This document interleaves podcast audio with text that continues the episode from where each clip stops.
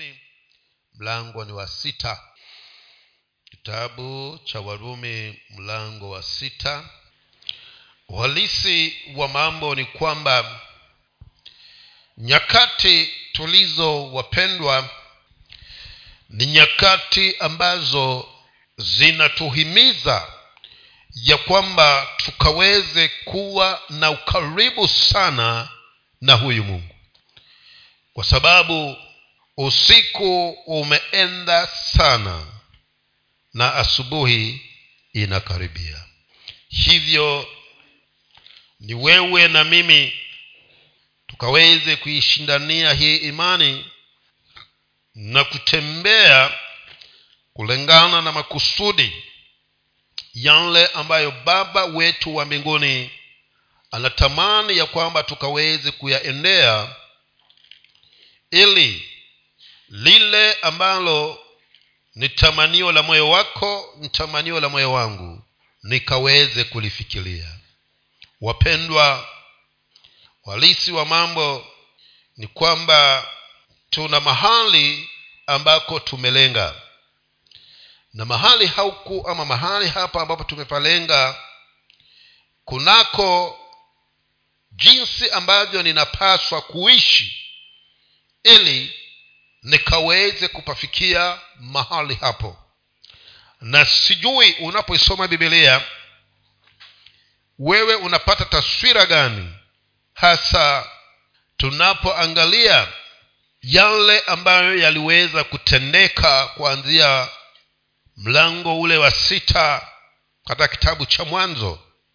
Sijui kama una taswira ambayo inaingia ndani ya akili yako ambayo ilifika majira mungu akaweza kughadhabika.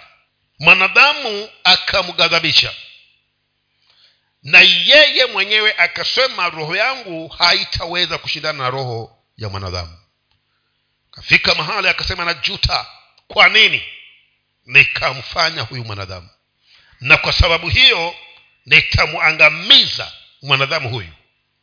Na vyote vilivyoko chini ya jua kwa gharika. Sasa sijui ukisoma hapo wewe wafikiria ni hadithi tu.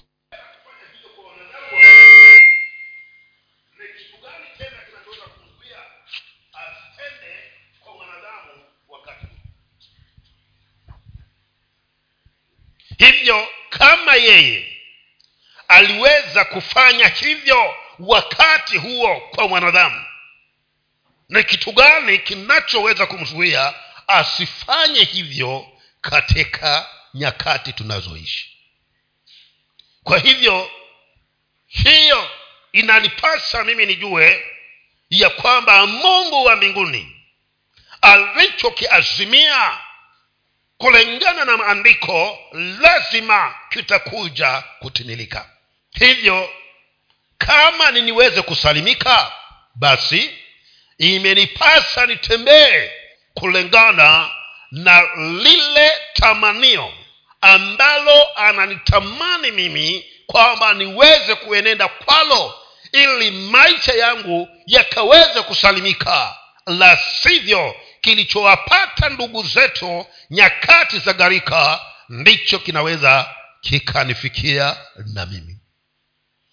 Lakini jambo la kushangaza ni moja ya kwamba mwanadamu ana uharaka sana wa kusahau.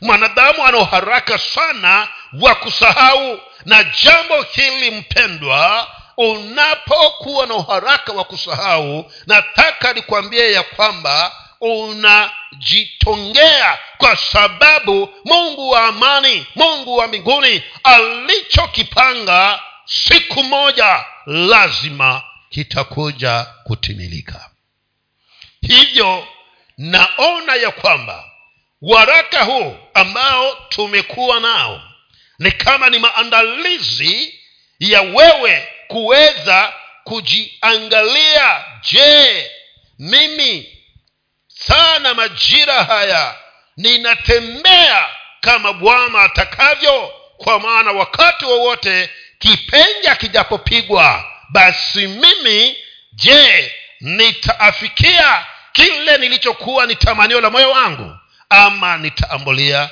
patupu hivyo ndio maana ninaona ya kwamba kuna umuhimu ya wewe na mimi kuweza kuyapata mausia haya ambayo paulo alikuwa anayawahusia wapendwa waliokuwa wanaishi katika nchi ya roma. Hivyo naamini ya kwamba hautakuwa unayaangalia tu hivi. Lakini kadri neno hili linajapopita kila inapoitwa siku hebu liwe ni kioo mbele zako. Ujiangalie kulingana na neno hili na iwapo kuna mahali popote ambapo huenda ikawa hapako vizuri katika maisha yako basi neno hili likusaidie kujirekebisha ili ukatemee katika njia zinazompendeza bwana. Naamini ya kwamba tulifikia mstari huo wa kumi na moja. Warumi mlango ni wa sita. Acha nianzie hapo mstari wa kumi na moja. Anasema maneno haya vivyo sivyo ninyi nanyi jihesabuni kuwa wafu kwa dhambi na walio hai kwa mungu katika kristo yesu ili tuweze kuunganisha vizuri acha nianze kusoma kuanzia mstari huo wa sita ili tuunganishe huo mstari wa kumi na moja vizuri. Warumi sita kuanzia mstari wa sita. Mkijua neno hili ya kuwa utu wetu wa kale ulisulubishwa pamoja naye ili mwili wa dhambi ubatilike tusitumikie dhambi tena kwa kuwa yeye aliyekufa amehesabiwa haki mbele amehesabiwa haki mbali na dhambi. Lakini tukiwa tulikufa pamoja na kristo twaamini ya kuwa tutaishi pamoja naye. Tukijua ya kuwa kristo akiishi, akiisha kufufuka katika wafu hafi tena wala mauti haimtawali tena. Maana kwa kule kufa kwake aliifia dhambi mara moja tu lakini kule kuishi kwake amwishia mungu. Vivyo hivyo nanyi jihesabuni kuwa wafu kwa dhambi na walio hai kwa mungu katika kristo yesu. Hayo paulo akawa anawasisitizia wale wapendwa na kuwaeleza ya kwamba nyinyi ni wafu kwa dhambi kwa sababu kama kristo alivyoifia dhambi ndivyo na nyinyi nanyi muliomsadiki kama bwana na mokozi maishani mwenu mumeweza kuifia dhambi.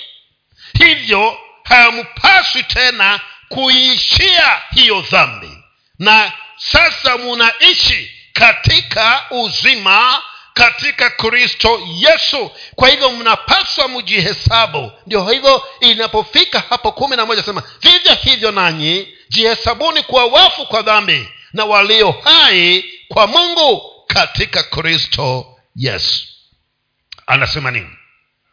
Katika mstari huu ananiambia ya kwamba nijihesabu ya kwamba mimi sasa maisha ninayoishi siyo ya kwangu lakini aishie sasa ni kristo ndani yangu na kwa sababu ni yesu anayeishi ndani yangu na yeye yesu aliifia dhambi na akaweza kufufukia uzima basi mimi ambaye kristo anaishi ndani yangu nami imenipasa niichukie dhambi nijitenge na chochote kinachoweza kuwa kikwazo katika macho ya bwana.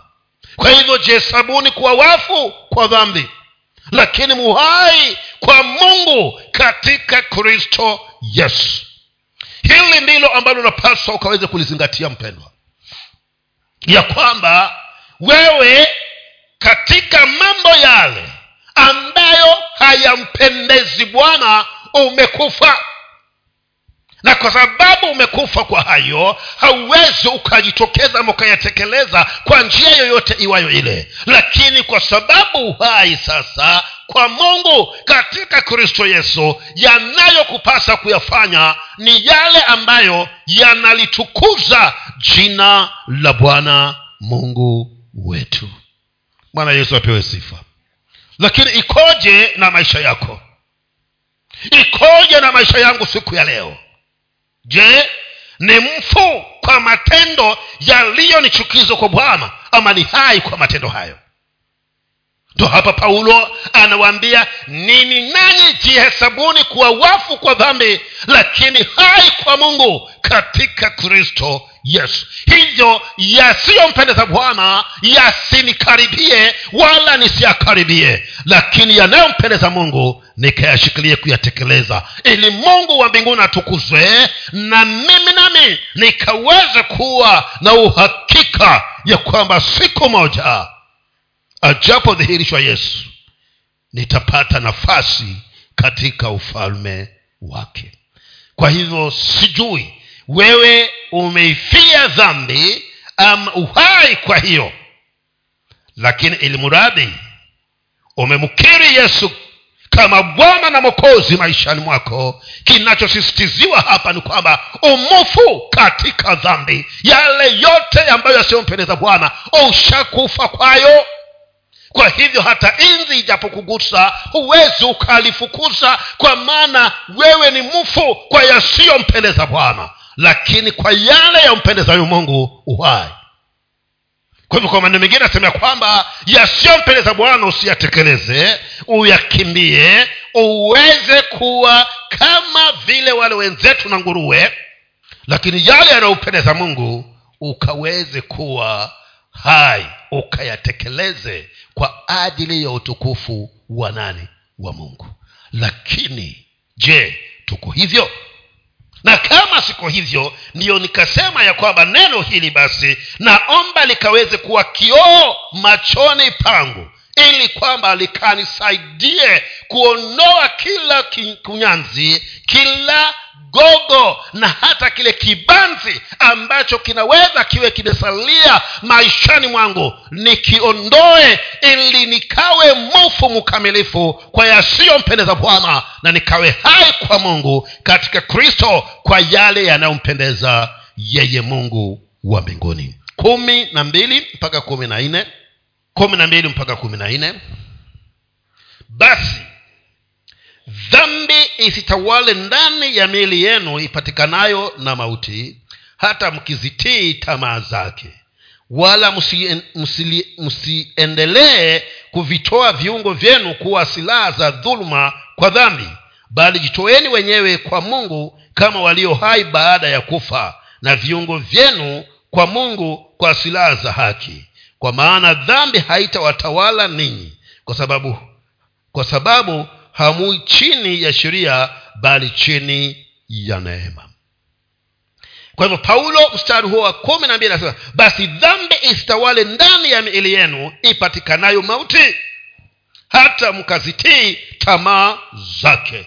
Kwa hivyo bado anasisitiza ya kwamba kama kuna jambo ambalo twapasa kwamba tuweze kujitenga nalo ni chochote kile ambacho kinaweza kusababisha mauti katika maishani mwetu mstari wa kumi na tatu wala msiendelee kuvitoa viungo vyenu kwa silaha za dhuluma kwa dhambi. Bali jitoeni wenyewe kwa mungu kama walio hai baada ya kufa na viungo vyenu kwa mungu kuwa silaha za haki. Kwa hivyo anasema ya kwamba viungo hivi ambavyo ni mwili wako ambao viungo hivyo vina uwezo wa kutenda yasiyompendeza bwana na pia vina uwezo wa kutenda yanayompendeza mungu. Hata anasema usivitoe kuwa silaha kwa matendo yasiyompendeza bwana.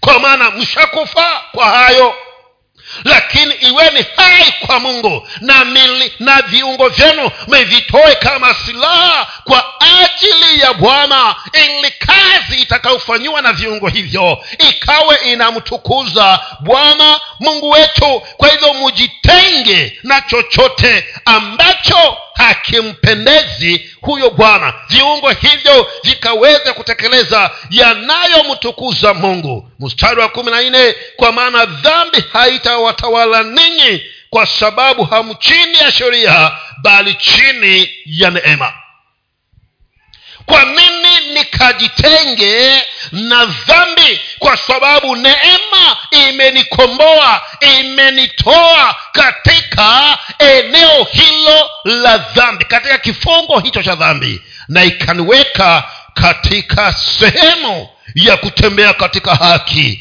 ya kutenda yanayompendeza bwana ya kutekeleza yaliyo yanamfurahisha mungu. Hivyo wapendwa hili ndilo himizo ambalo paulo alikuwa anahimiza wale ndugu zetu kule roma ya kwamba nyinyi si kama vile mlivyokuwa zamani. Sasa mshaifia dhambi muko huru kutokana na dhambi. Hasa mmekuwa watumwa wa haki. Kwa hivyo imewapasa mukatembee katika kutenda yaliyo haki. Kwa hivyo wapendwa tuna jukumu la kufanya ili yesu kristo akazidi kutukuzwa katika maishani mwetu. La sivyo tusipomtukuza bwana na tuweze kutoa viungo vyetu kama silaha ya matukio na matendo ya dhambi atakayetukuzwa sasa itakuwa si mungu bali ni yule adui jambo ambalo wewe mwenyewe ulilichukia liposa ukamjilia kristo na ukasema ya kwamba kuanzia sasa naomba utawale maisha yangu. Hivyo ninachokuhimiza ni kwamba acha viungo vyako vikawe ni silaha ya kutenda yale yaliyo ni ya haki machoni kwa bwana. Ili nawe ukajiweke katika nafasi iliyo bora kwa ajili ya kuja kwa bwana wetu yesu kristo. Himizo hili wapendwa ni kwamba mungu wa mbinguni akaweze kutusaidia. La sivyo tusipotembea kama anavyotuhimiza basi tuna sababu zote za kuweza kukumbana na hasara katika maishani mwetu. Jambo ambalo silo tamanio lako. Jambo ambalo silo tamanio langu. Kwa hivyo paulo anawahimiza hawa wapendwa na leo neno hili linatuhimiza wapendwa ya kwamba sisi tumeitwa katika utembezi katika mambo ya haki. Yale yasiyokuwa na haki hayawezi yapate nafasi maishani mwetu kwa maana tumeyafia tumekufa kwa hayo na tukafufuka kwa matendo ya haki. Kwa hivyo kila itwapo leo viungo vyako vinapaswa vikatende yanayompendeza kristo bwana hivyo hilo ndilo himizo ambalo paulo analihimiza hapa. Hivyo ombi langu ni kwamba je mimi nikijiangalia nimekuwa nikiyatenda yaliyo ya haki machoni kwa mungu? Viungo vyangu nimevitumia kwa ajili ya utukufu wa bwana ama nimevitumia kwa sababu ya kum, kumchukiza huyu mungu? Nimevitumia viungo vyangu kwa njia gani nimevitumia viungo vyangu kwa utukufu wa nani? Hali hili ndilo analisisitiza hapa.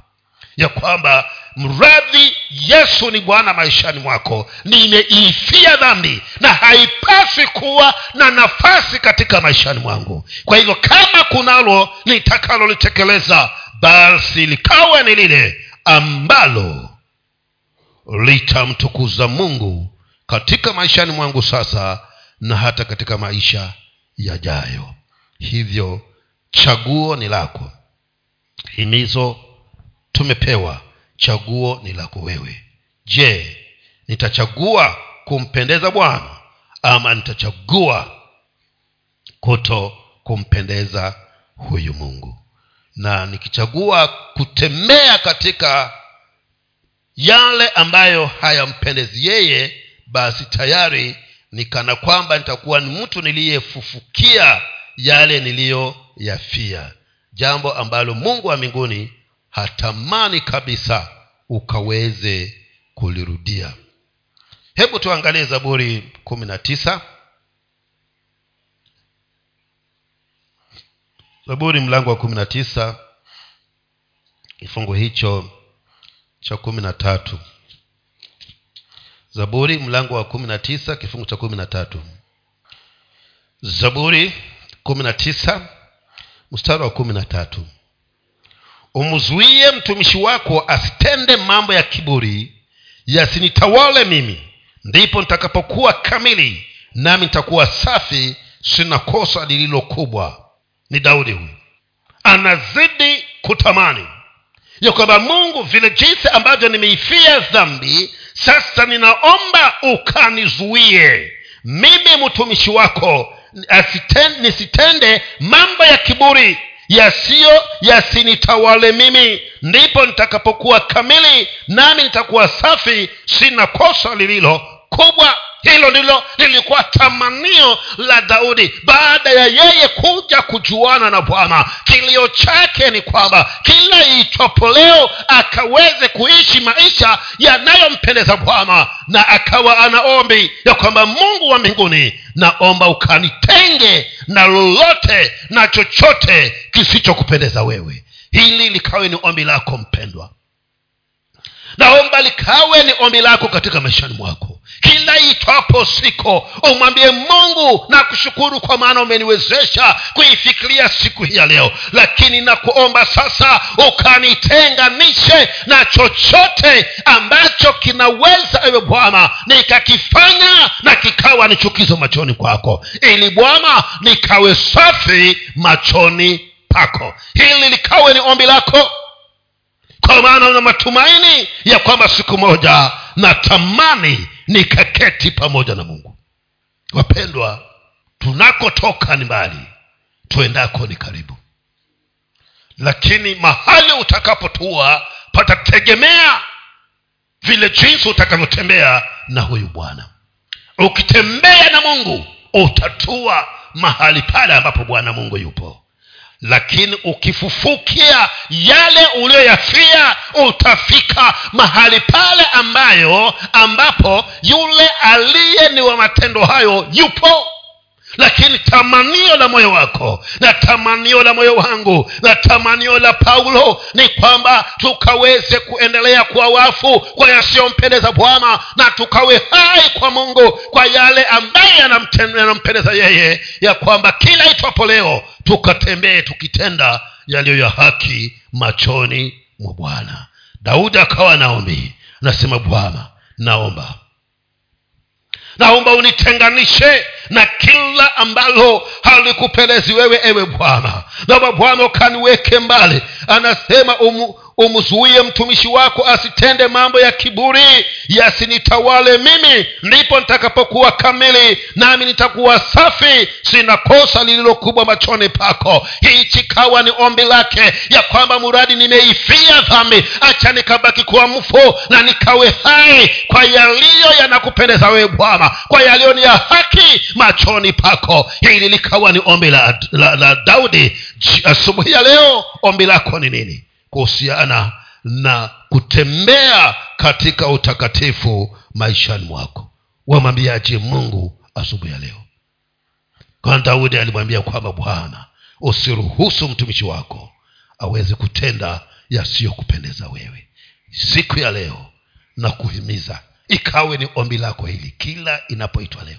Ukiamuka asubuhi ombe bwana na kushukuru kwa maana umenajalia kuiona siku hii ya leo lakini ninavyotoka sasa na kuomba ya kwamba liwe liwale mtumishi wako huyu mtenganishe na kila chukizo katika machoni pako. Nitenganishe na chochote kisichokupendeza wewe ewe bwana ili nikaweze kuwa mkamilifu na nikapate kuwa safi machoni pako kila inapoitwa leo ikawe ni ombi lako hili. Kwa maana tupende tukatae. Ndugu wapendwa tumezingirwa na hali ambazo zinaweza kukunajisi kwa wa majira na wakati wowote uwaule lakini ombi hili likawe ni lako. Na ukamwambia bwana mimi niliyoyafia na vile nimekufa ni mufu kwa yasiyokupendeza wewe. Naomba unisaidie ulitenganishe nayo. Kila itwapo leo nikasimamie kuyatenda yaliyo ya haki machoni pako. Ikawe ni ombi lako asubuhi ya leo. Kumi na tano mstari wa kumi na tano warumi sita. Mstari wa kumi na tano ananena hivi. Na anaanza tunaswa ni nini basi? Tufanye dhambi kwa sababu hatuwi chini ya sheria bali chini ya neema? Hasha anasemaje? Anauliza swali. Basi kama tuko chini ya neema ni nini basi? Je tufanye dhambi kwa sababu tuko chini ya neema? Anasema hasha. Kwa nini anakauliza swali hili kwa sababu warumi walikuwa wanafikiria ya kwamba kwa sababu mungu wetu ni mungu wa neema na ni mwingi wa upendo kwa hivyo haijalishi nitamkosea nitafanya dhambi siku baada ya nyingine lakini yeye ana uwajibu wa kuweza kuachilia neema yake inisafishe neema inisafishe na yeye vile alivyo ni wa upendo ana wajibu wa kunisamehe. Lakini paulo anasemaje anasema je tufanye dhambi ndo neema izidi? Tufanye dhambi kwa sababu tuko chini ya neema anasema hasha. Ndugu zangu siwezi nikamjaribu bwana mungu wangu. Kwa kile ambacho sikijui nijapo jinkuta katika hilo neema yaweza ikafanya kazi lakini kwa kile ninachokijua lakini nikifanya hivyo hivyo kwa sababu mungu ni mungu wa rehema wapendwa twajidanganya wenyewe kwa maana anasema ya kwamba katika neno lake ule wakati wenu wa ujinga nilijifanya kana kwamba sioni lakini sasa hamuwajinga tena kwa maana neno limehubiriwa neno mnalijua neno mnalisoma. Kwa hivyo utakapofanya lolote lisilonipendeza mimi kwa kukusudia hii neema kuna uwezekano uwe unaitumia vibaya. Kwa hivyo ingawaje niko chini ya neema bado ninahitajika niwe mfu kwa kila kisichompendeza mungu. Bado niko chini ya neema hivyo hivyo. Lakini vile jinsi nilivyokufa nilivyoifia dhambi hivyo ni baki hivyo hivyo mtu aliyekufa kwa yasiyo mema lakini niwe hai kwa yaliyo yanampendeza bwana mungu wetu kwa hivyo neema ipo lakini si, si, si sababu wala si si cheti cha kunifanya mimi niweze kuyatenda yasiyompendeza bwana kwa maana niko chini ya neema. Ndio maana wakati mwingine huwa anafikiria na hawa walio naangalia na kufikiria hawa wanaosema ya kwamba mtu akiokoka mara moja yeye ameokoka hata akafanya nini yeye mbinguni anaingia. Hiyo doctrine nafikiria mafundisho hayo nafikiria ni kata yale ya uongo. Kwa maana mungu huyu huyu ndiye anayesema ya kwamba naamini katika kitabu cha ezekieli anasema ya kwamba mtu mwema ajapotembea katika huo wema lakini huko mbeleni maishani mwake akabadilike kutenda yaliyo mema atende yaliyo maovu. Mimi mungu ninaanza kumhesabia kuanzia hapo. Yale mema yote yake ya kale siyo hesabu hivi anawezaje kugeuka kwamba kwa sababu niko chini ya neema sasa niendelee kuyafanya yaliyo maovu? Kwa maana nishamkiri yesu kristo niendelee kufanya yasiyompendeza nitende dhambi ikiwa nina uhakika ya kwamba hata iweje kwa sababu nimemkiri akija nitengea mbinguni wajidanganya. Hilo si kweli. Ndio maana hapa paulo akauliza ni nini basi tufanye dhambi kwa sababu tuko chini ya neema anasema hasha. Haipaswi kufanya hivyo. Kwa hivyo ombi langu ni kwamba uni uniangalie na wewe nawe nikuangalie. Nijiangalie na wewe nawe ujiangalie. Kama tumaini lako ni kuenda kuishi na bwana basi ninakutangazia ya kwamba baki kuwa mfu kwa yasiyompendeza bwana na uwe hai kwa yaliyo ya haki. Lakini ukijidanganya hasa utakuwa wajidanganya wewe mwenyewe. Sisi litakalofanyika kule ni kushangaa. Takapokuwa tumesimama mbele za bwana sisi tutashangaa tu. Kwa maana tulikutarajia uwe katika ufalme wa mbinguni lakini pale malaika amesimama anasema hapa wewe hauna nafasi. Nafasi yako iko upande ule mwingine. Tutashangaa. Lakini tutakuwa hatuwezi kukusaidia na wewe nao utakuwa huwezi kujisaidia. Kwa hivyo kama ni kujisaidia ni sasa. Uwe mfu kwa yasiyompendeza bwana. Na uwe hai kwa yaliyo ya haki. Kwa hivyo neema ya bwana itakuwa ni bure.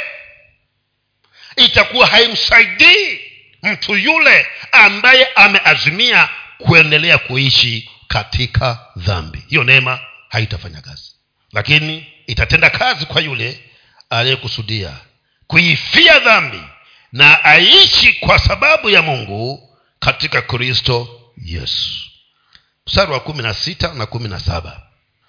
Warumi sita kumi na sita na kumi na saba.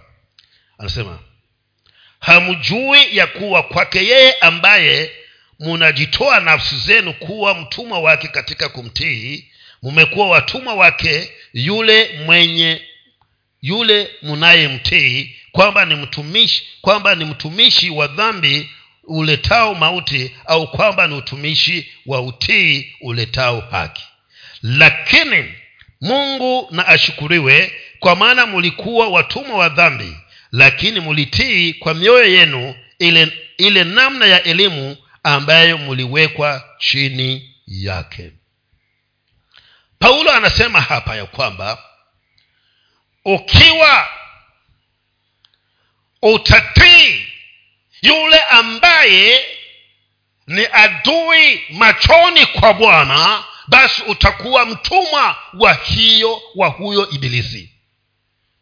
Kwa maana unapotenda yasiyompendeza bwana unapotenda lililo ni dhambi machoni kwa mungu sasa umekuwa mtiifu kwa shetani na ukiwa mtiifu kwa shetani umekuwa mtumwa wa huyo shetani na ukichagua kutenda yaliyo mema hasa utakuwa mtiifu kwa bwana. Umekuwa mtumwa wa mungu ambaye kusudi lako ni kuendelea kutenda yaliyo ya haki. Lakini paulo mstari wa kumi na saba anawaambia kwamba lakini nyinyi warumi sivyo mlivyo hampaswi kuwa watumwa wa yule ambaye ni ibilisi. Kwa maana lakini mungu na ashukuriwe kwa maana mlikuwa watumwa wa dhambi lakini mliitii kwa mioyo yenu ile namna ya elimu ambayo niliweka chini yake nilimweka chini yake. Elimu gani? Elimu hii ya injili elimu hii ya, ya, ya imani inayoleta wokovu. Kwa hivyo mradi mumeweza kuitii katika mioni mwenu. Enyi warumi si watumwa tena wa dhambi lakini muwatumwa wa mungu ambaye anawatarajia.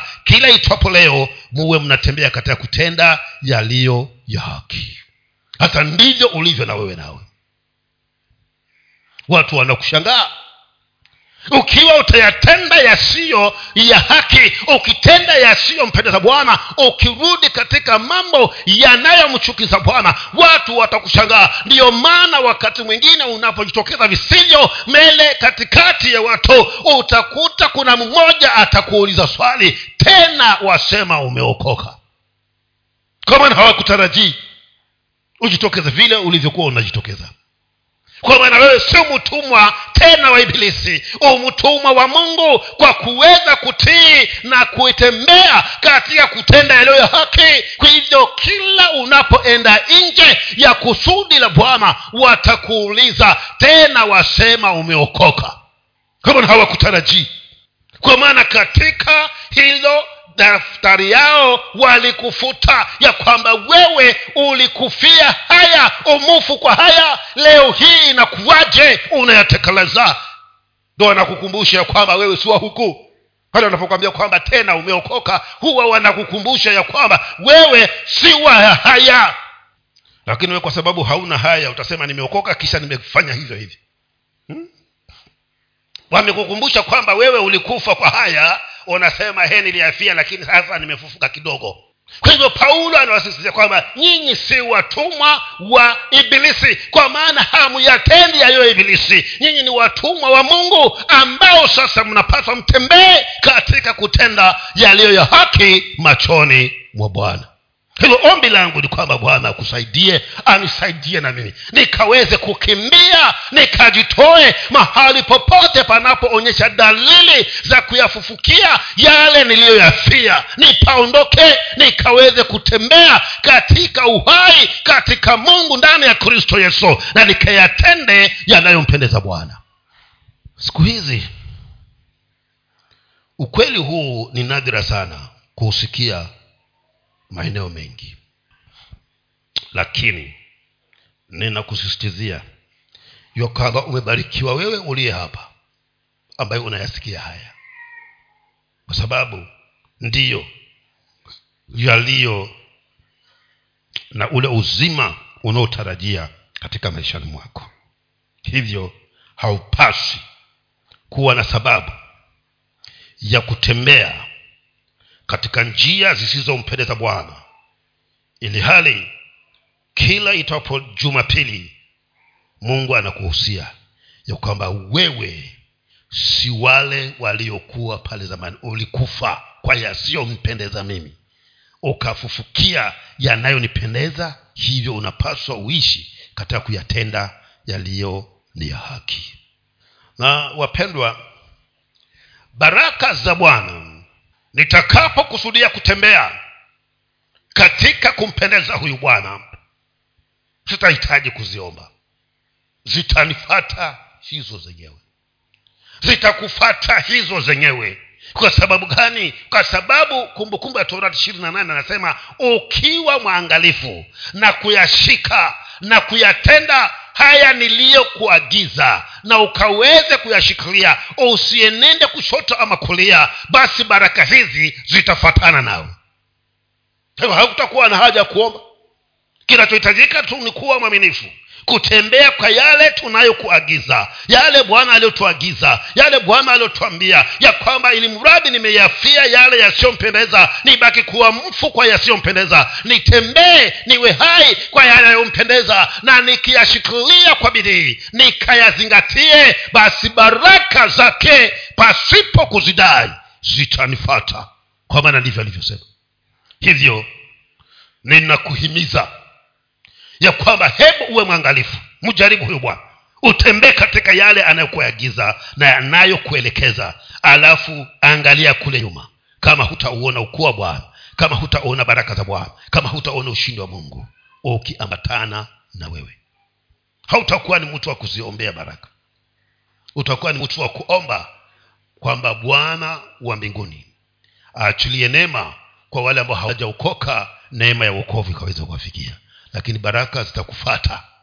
Kwa sababu umekusudia kutembea na kuenenda kulingana na neno lake. Kuishi kama mtu aliye hai kwa mungu katika kristo. Hizo baraka zitaambatana na wewe. Mstari wa kumi na nane na wa kumi na tisa.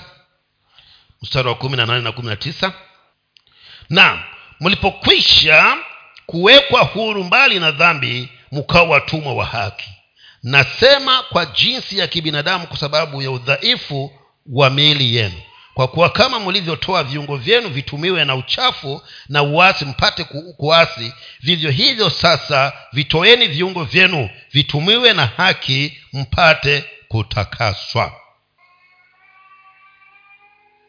So paulo anasema ya kwamba sasa nyinyi si watumwa tena wa dhambi bali ni watumwa wa haki na anasema kama mulivyokuwa munavitumia viungo vyenu kwa kutenda yasiyopendeza bwana kwa kuweza kutenda yaliyo hasa vile mulivyo watumwa wa bwana itoeni viungo vyenu mukaweze kuyatenda yanayompendeza bwana ili mukaendelee kufanya nini? Kusafishwa kwa hivyo kadri unavyotembea kama mungu anavyompendeza kama mungu anavyotaka kama mungu anavyoniigiza ndivyo ninavyoendelea kujisafisha kila itwapo siku machoni kwa bwana.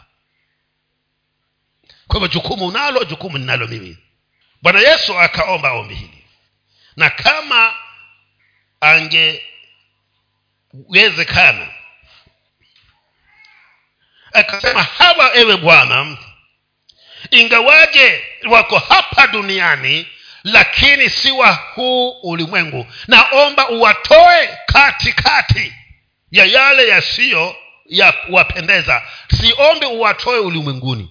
Kwa hivyo yesu alijua ya kwamba katika neema na uwezo wa roho wake mtakatifu tuki tunaweza kuishi hapa ulimwenguni na tubaki kuyatenda yampendezayo mungu kila inapoitwa leo. Ndio hapa paulo anawahimiza ya kwamba sasa nyinyi mulipokuwa waasi watumwa wa dhambi mulivitumia viungo vyenu kuyatenda yaliyo ya maasi ya kuasi yaliyo ya kuchukiza. Lakini sasa mumebadilika kuwa watumwa wa haki vitumie viungo vyenu kwa kuyatenda yaliyo yanampendeza bwana. Sasa swali langu ni ukiwa mbali nami ukiwa mbali na mwokovu mwenzako ni nini unayoyatekeleza? Kwa maana uokovu wajulikana ukiwa peke yako. Ukiwa mbali na sisi hapa ndo huo okovu utajulikana huko. Lakini hapa ukiingia utayari umokovu kwa maana kama una kucha ndefu utazikunja. Lakini huko nje ambako hakuna aliye ni mpendwa anayekujua umeokoka. Ndo hapa paulo anasema ya kwamba sasa viungo vyenu vitumieni kwa kutenda yanayompendeza bwana ili kwamba kadi mnavyofanya hivyo ndivyo mkazidi kutakasika na mzidi kuwa safi kwa machoni kwa mungu mstari wa ishirini na ishirini na mbili. Ishirini mpaka ishirini na mbili. Kwa maana mulipokuwa watumwa wa dhambi mulikuwa huru mbali na haki. Ni faida gani basi mliyopata siku zile kwa mambo hayo mliyoyatahayarikia sasa? Kwa maana mwisho wa mambo hayo ni mauti. Lakini sasa mkiisha kuwekwa huru na kuwa mbali na dhambi na kufanywa watumwa wa mungu munayo faida yenu ndiyo kutakaswa na mwisho wake ni uzima wa milele. Anawauliza hapa paulo. Anauliza eh? hmm? kwa kuwa mulipokuwa watumwa wa dhambi mulikuwa huru mbali na haki. Mulipokuwa bado hamjamjua yesu kristo mulikuwa mumewekwa huru mbali na haki. Nyinyi haki ilikuwa haiwezi kuwashikilia na sasa anauliza mulipokuwa katika hali hiyo watumwa wa dhambi ni faida gani mulioipata? Anasema ya kwamba isipokuwa ni masumbufu na shida na mashaka ambayo mwisho wake inaishia mauti. Wapendwa hebu tafakari kabla hujaokoka ulikuwa unapata nini? Ni faida gani ulikuwa ukiipata kule? Hmm? kabla hujaokoka. Zile zama zetu tulipokuwa bado tuko vivulavulana kulikuwa kuna faida yote tunapata kule. Ni mkebe tu unaoshika mkebe ule mrefu mrefu wa dumu unaofungua kuna tembe fulani za mti fulani kule unaenda unachukua unaweka hapo unaweka handle. Alafu ni wewe tu na nini? Misiba misiba kule. Hmm? uchinje ng'ombe utafune kutoka pale hata mtoto hakwenda shule kwa sababu pesa zote amezitununua nini? Ng'ombe ya, ya msiba na madundu haya ya mnazi haya kama lita, lita stini ziko hapo tu. Naunwa sasa hi, hi, hi, hicho kifando kinasema hivyo. Hati tunaukunywa wote huko. Ikifika masaa fulani umekuweza mpaka umelala chini. Sasa paulo anauliza mulipokuwa watumwa wa hiyo dhambi mulipata faida gani? Tulipokuwa huko tulikuwa tunapata faida gani isipokuwa ilikuwa ni hasara wengine tulikuwa tunaanguka hata kwenye mitaro. Pesa zako zinakufanyia nini? Za kufanya ma, ma, ma, ma, vidonda. Ulikuwa unapata fedha gani? Kwa hivyo anasema ya kwamba katika hilo katika huko kuwa mtumwa wa dhambi mulipata dhiki na mwisho wake ikawa ni mauti. Lakini mstari huo unaofuatilia hapo anasemaje? Mstari wa ishirini na mbili. Lakini sasa mkiisha kuwekwa huru na kuwa mbali na dhambi na kufanywa watumwa wa mungu mnayo faida yenu. Ndiyo kutakaswa na mwisho wake ni uzima wa milele. Tulipowekwa huru sasa na dhambi tukafanywa watumwa wa haki tunaambia kwamba tuna faida. Faida tuliyonayo ni kutakaswa na baada ya kutakaswa tuna uzima wa milele tunautarajia wapendwa. Sasa sijui wewe kama uko tayari kurudia tena yale yasiyokuwa ya kukufaidi yanayokuumiza yanayokutesa na mwisho wake ukatenganishwe na bwana. Ama utashikilia huku sasa ulikowekwa kuwa mtumwa wa haki usimamie kuendelea kuyatenda ya mpendezayo mungu ili uendelee kutakaswa na hatimaye tuufikirie uzima wa milele. Sasa chaguo tunalo sisi lakini hatuna la kuchagua tena kwamba tayari tushachagua tulipomkiri yesu kama bwana mokozi kilichosalia ni wewe ujisike, wewe ujishikilie na uhakikishe ya kwamba umesalia kuwa mtumwa wa haki siku zote katika maishani mwako. Ili uendelee kutakaswa na uwe na matumaini ya huo uzima wa milele. Mstari huo wa ishirini na tatu. Fikiria ndio mstari wetu wa mwisho katika mlango huu wa sita. Anamaliza kwa kusema kwa maana mshahara wa dhambi ni mauti bali karama ya mungu ni uzima wa milele katika kristo bwana wetu. Nasikia. Anakwambia ya kwamba sasa kibwagizo hicho. Baada ya kuzungumza hayo yote hiyo ni kibwagizo. Wazungu wakasema ni conclusion. Ya kwamba kwa maana mshahara wa dhambi ni mauti kwa hivyo chochote kile utakachokitenda kinyume cha mungu unajimaliza wewe mwenyewe. Unatenda unajitarajia unajiwekea kufa lakini karama ya bwana ni uzima wa milele katika kristo yesu. Kutembea katika kuyatenda yaliyo ya haki unajiwekea uzima wa milele ndani ya kristo yesu. Lakini ukiyafufukia yale ulioyafia anasema ya kwamba mshahara wake ni mauti. Sasa sijui kama wewe wataka kwenda kulipwa nini. Wataka ukalipwe nini wakati wa malipo yatakapokuja. Kwa maana anasema kwamba kwa, kwa maana mshahara wa dhambi ni mauti bali karama ya mungu ni uzima wa milele katika kristo yesu bwana wetu. Wataka kwenda kulipwa nini? Wakati huyo mlipaji anapokuja. Wataka uende ukalipwa nini? Kwa maana kwa kila unalolitekeleza kuna mshahara. Kila unalolifanya kuna mshahara unakungojea. Wewe wataka ukalipwe nini?